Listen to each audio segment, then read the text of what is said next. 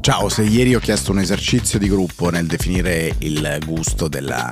giornata di ieri, oggi devo dire il gusto lo decido io eh, perché voglio decidere e voglio impormi eh, che sia un gusto positivo, eh, nonostante tutto. Eh, perché questo? Beh, perché eh, ci sono due leader che ehm, in maniera molto differente, con tradizioni politiche molto diverse, provano a fare eh, delle cose eh, positive, non sempre riuscendoci ehm, e non riuscendo nei casi che vi racconto fra poco, ma che devono dare il gusto di qualcosa di positivo, di qualcosa che può effettivamente cambiare. Il primo leader è Macron che ieri ha fatto una lunghissima conferenza stampa di due ore e mezza nel quale ha voluto cercare di trasferire il sentimento di una eh, Francia che cambia di passo, che riparte, che si dà da fare, eh, ha rilanciato un'iniziativa politica, ha rilanciato eh, diversi temi, ovviamente eh, un Macron che, eh, come scrivono alcuni giornali, è stato on the back foot, quindi diciamo è stato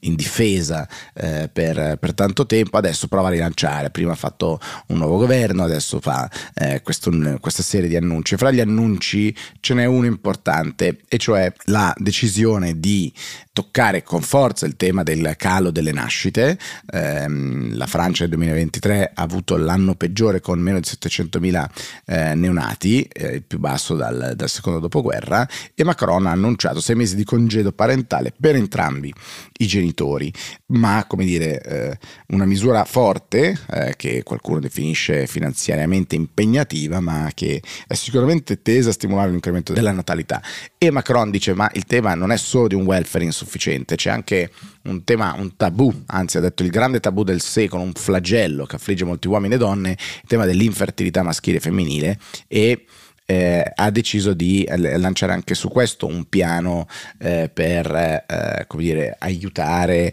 eh, su, su, questo fronte e ha usato parole eh, di, quasi da, da, da, cabinet di guerra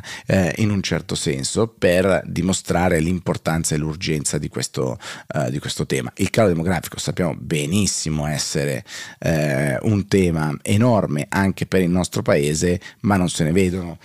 discorsi simili se non l'IVA sui prodotti per l'infanzia, sì, l'IVA sui prodotti per l'infanzia, no. Eh, e qua dovrebbe esserci un gusto negativo, ma abbiamo detto che oggi ci imponiamo di pensare in positivo e speriamo che questo sia, possa essere un esempio, diciamo così, per cominciare a parlarne in maniera eh, più complessiva anche nel nostro paese. Abbiamo delle idee piuttosto radicali su questo tema in NOS, dove c'è anche chi lotta eh, contro il calo delle nascite, come eh, eh, il nostro campaign manager che ha appena dato alla luce il terzo figlio, congratulazioni, e eh, Dall'altra parte, il secondo tema eh, che ci deve dare come dire, un senso di positività non è la, eh, il risultato, l'outcome della votazione, ma il processo che è avvenuto ed è quello avvenuto nel Consiglio regionale del Veneto. Ieri si è votato sulla proposta di legge di iniziativa popolare che aveva raccolto 9.000 firme,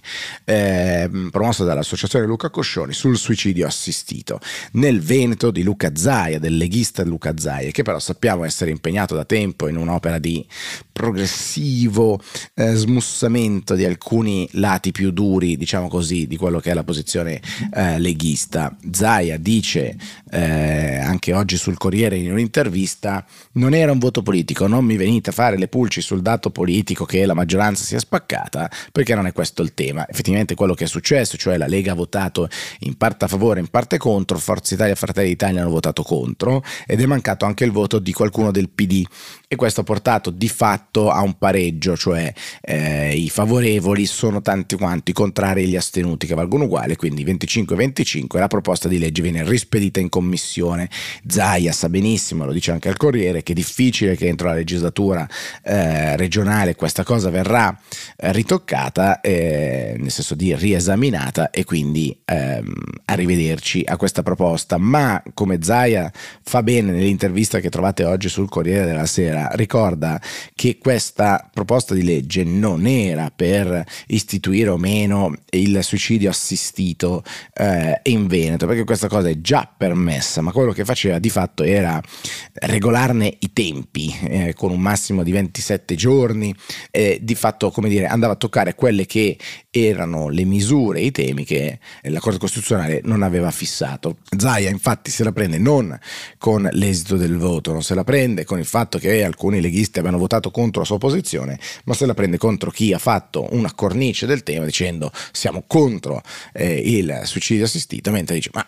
eh, il problema è un altro, se siete contro dovete fare a livello nazionale una norma che lo vieti, dovete chiedere alle vostre politiche di farlo, se invece siete per la libertà dell'individuo allora bisognava votare per regolarne diciamo la sua esecuzione eh, in un certo senso. Una posizione molto molto condivisibile quella di Zaia che ha lasciato eh, libertà a tutti di votare, ha deciso però di andare in aula nel Consiglio regionale del Veneto, ci ha messo eh, la faccia, come direbbe qualcuno con queste parole vuote della politica, ma ha deciso come dire di mettersi eh, chiaramente, di, di esporre la propria posizione di mettere del peso politico sulla discussione ha lasciato libertà, ognuno ha fatto quello che eh, in cuor suo credeva meglio e la ris- però la proposta è stata rigettata, quindi teniamo il gusto positivo diciamo così del processo che è stato seguito, ai noi il, il risultato diciamo magari non è quello auspicabile, Zaia dice una cosa, mi dispiace anche perché ho la sensazione che là fuori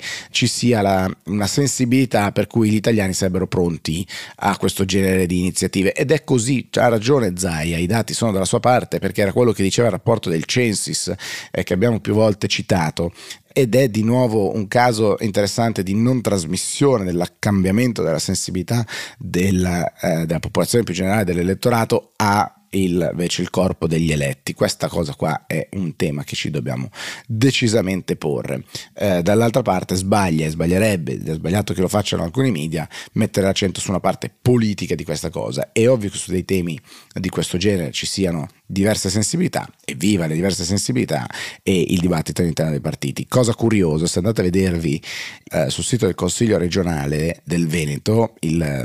sorta di resoconto, in realtà mezzo comunicato stampa ma molto molto ampio, che riporta più o meno tutti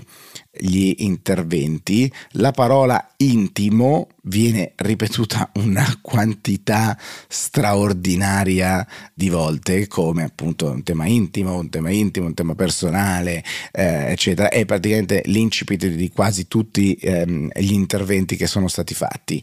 un po' da mani avanti, mettiamola, mettiamola così, però effettivamente è un tema della sfera personale dove la libertà però dell'individuo dovrebbe eh, essere garantita al netto delle scelte che poi ognuno può fare. Così non è stato, ma il processo è stato sicuramente interessante e sono certo che